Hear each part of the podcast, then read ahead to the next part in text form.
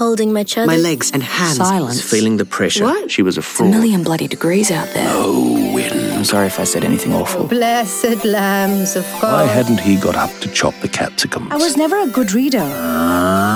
Immaculately bland. Anyway, it looks like What do we do with this now? You're not even supposed to use the word fact. Boys like girls. When we were very young, I was back home in Norwich. Square Sound. You're listening to the audiobook podcast for the makers and listeners of audiobooks.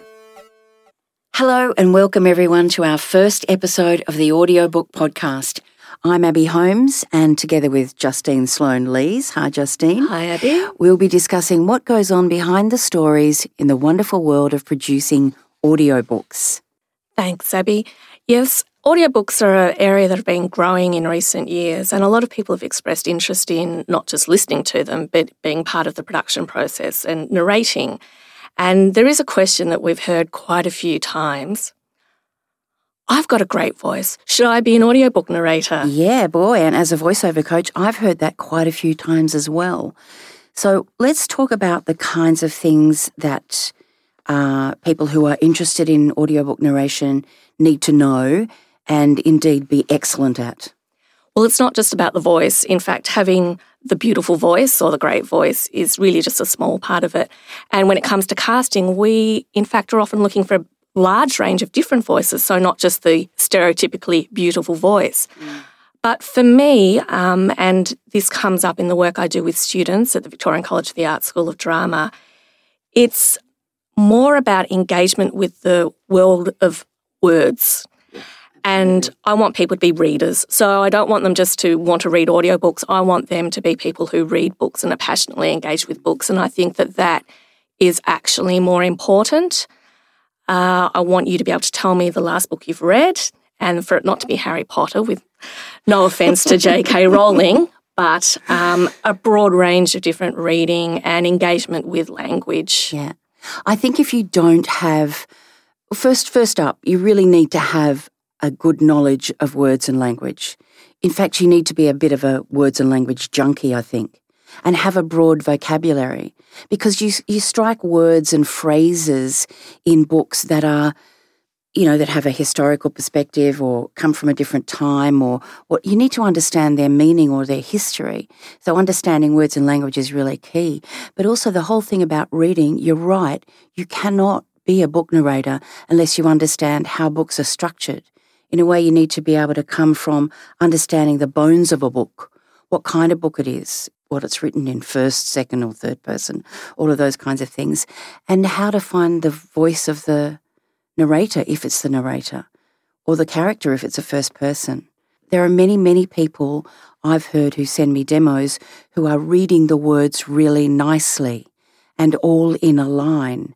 And you have to be able to create a world that gives access to the listener. And to do that, you have to almost disappear in favour of the visuals. Yes, I agree. There is a massive risk for the listener to switch off if the story sounds read. Going back to what you said about knowledge and understanding, I think general knowledge actually really helps too. A knowledge of history, culture, because that so often informs the content of the book. So often books have, for example, biblical allusions and metaphors. Yep. And you have to be able to identify that's what it is and to maybe dig around a bit and work out what it's alluding to because otherwise you don't get the meaning of what you're actually reading. Exactly. The thing about an audiobook is it's a very long form. So maybe in a shorter form, you can wing it a bit and get away with it. But when it's you and anywhere from, say, five to 20 hours of book, then you really need to be able to make sense of that language and that world and articulate it and bring it through to the listener. Yeah, exactly. And that's when making decisions that you can actually be consistent with over that period of time. Because, of course, you're not doing 20 hours in a block. No. What do you do as a block? What is a block usually?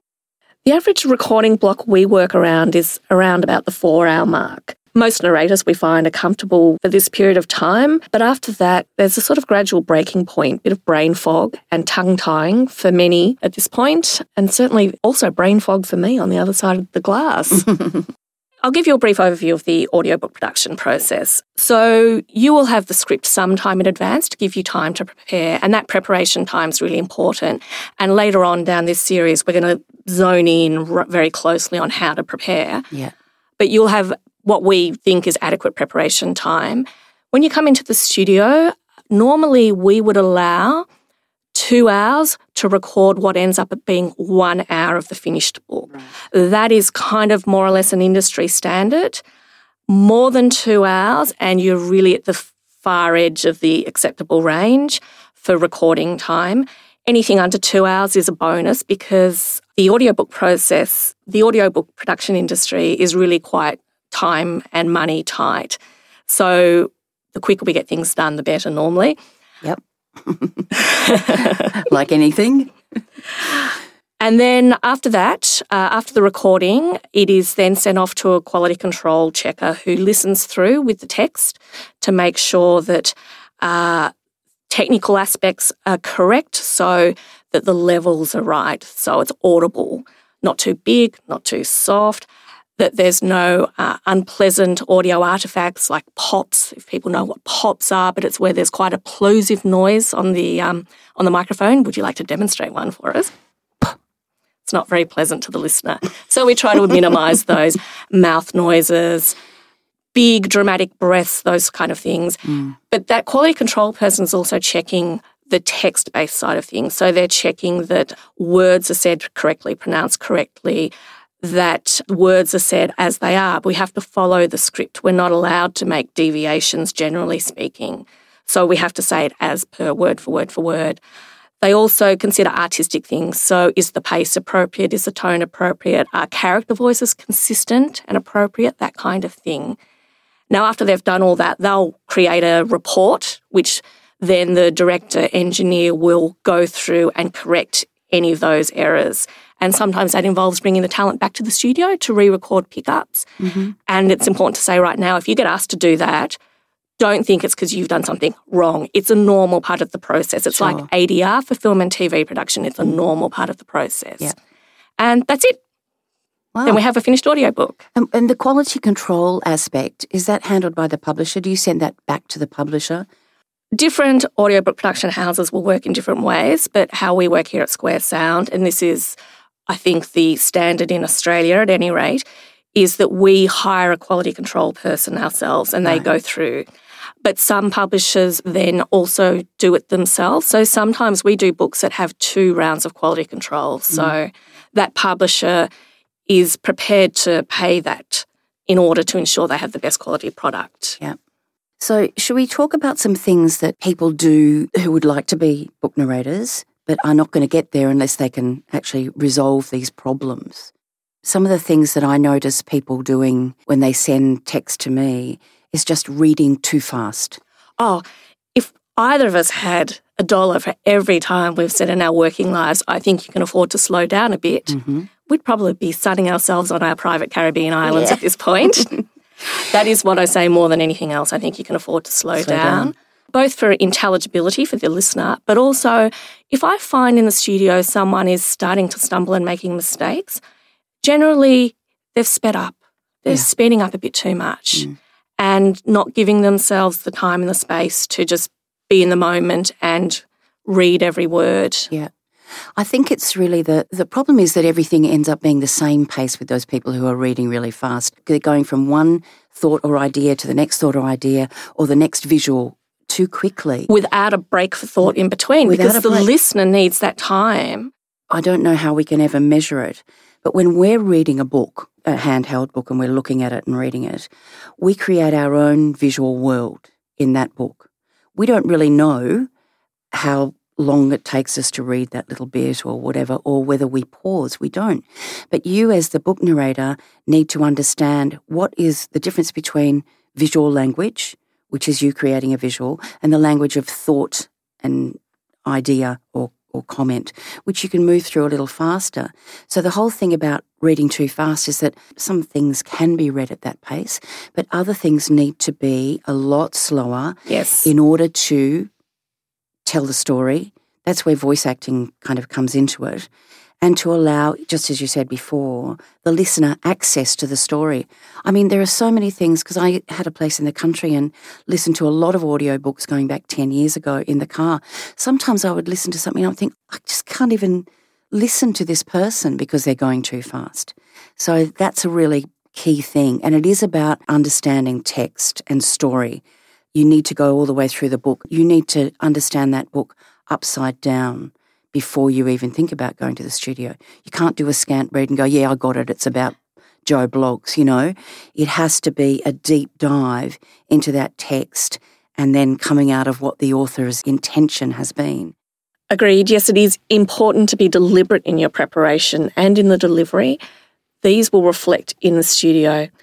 Pace actually can be sped up on most audiobook apps, so there's no point rushing in the booth. My husband's actually listening to audiobooks at 1.3 speed. He finds that that suits him. And I've heard anecdotally that people sometimes speed stuff up to match the length of their journey. So they've got a plane trip and they want to listen to this book. And so they speed it up so that they know they can get through the book because it's terrible if you have to get off the plane and you're only up to the last mm, chapter. Mm, agreed. Another thing is just being able to sight read. And I know that you find this in your coaching work too. People need to be able to pick up a piece of paper, notwithstanding what you've just said about preparation, but be able to pick up a piece of paper and read.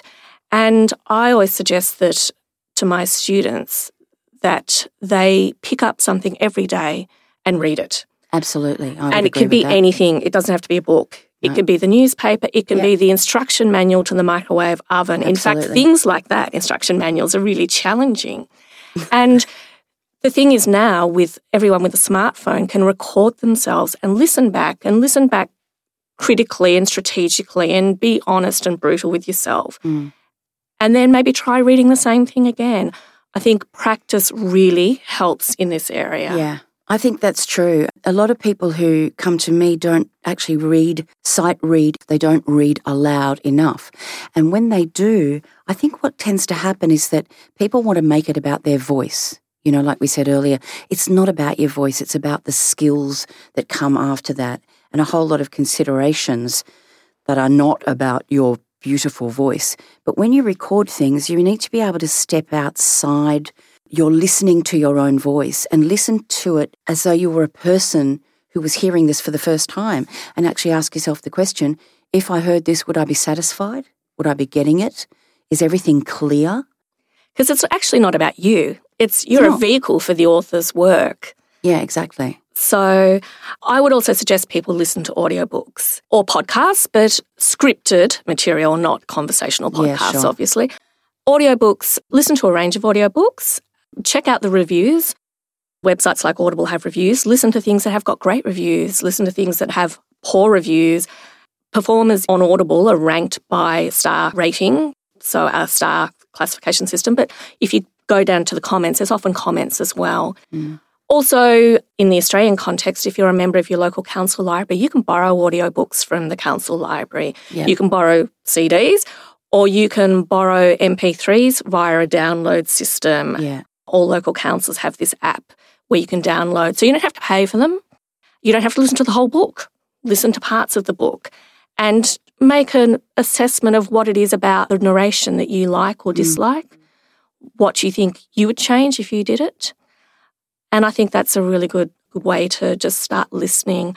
The best audiobook narrators, I think, engage with that world of listening. Absolutely. You have to become a much more focused listener, but then you have to kind of work out what to listen for. But let's jump to a question that we've been asked here. I'm going to read it out. It was emailed to us. I'm really good with language and words, but I don't realize how much I read only in my head. It really stumbled me when I started to record my audiobook and just couldn't say some of the words out loud. This is from an author, clearly. They sounded so different. What do you do to get around this? I really want to narrate my books. That is actually playing into the whole notion of I'm not a good sight reader. You know, how do we do that? Interestingly, a lot of the people you work with, Abbe, aren't necessarily professional actors as such. That's true. A lot of people who come to me are really what I term as potential voiceover naturals. That is, they can just, and this is the skill, pick up any piece of written material and make sense of it off the page. Bring it off the page. Almost as though they are they're mm-hmm. speaking through the words Yep. to the audience. So it's really about the audience, not about them or their voice. And that's really that will be for me a really clear differentiation between someone who wants to be a voiceover artist and somebody who genuinely has the potential for doing it. That's the base skill of voiceover in any of the things that we're talking about. And it certainly is for audiobook narration. You absolutely have to be able to read through those words, lift them off the page, and make the story make sense. I teach a technique with people who look at advertising scripts or scripts in the corporate world where they actually look at the language as different thoughts and ideas and visual comments, and that you actually break it up with a forward slash. And you consider each of those pieces as a separate piece of information that almost stands alone. And I think with this person, that kind of articulation or understanding of it will come with you actually going, well, this means that, and the next little bit here means this. Yes, absolutely. Yes, I agree. But I have to also be honest and say that audiobook narration isn't for everyone. There's people who are fabulous at it and do a great job. But I think with that bit of background work and preparation, you can improve your chances. And later on in this series, we'll be going to the casting process, the audition process, and then we're going to narrow it down, sort of following the chain of process. What happens when you get a book? How do you prep a book? Yeah.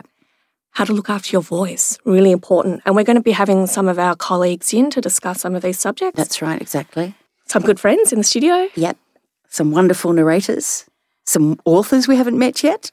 And then how to behave when you're in the studio, what to expect in the studio process. So that's our intention for this series is to really help guide you through. So I think what we've started off by saying is is audiobook narration for me, me being the listener. And ultimately, you should think about that. And then if you think it is, then we'll follow up with the audition process. And what I'll be doing, what I'll be adding to it, you know, is the skills and techniques section about how to actually cope with the words on the page and techniques to help you through.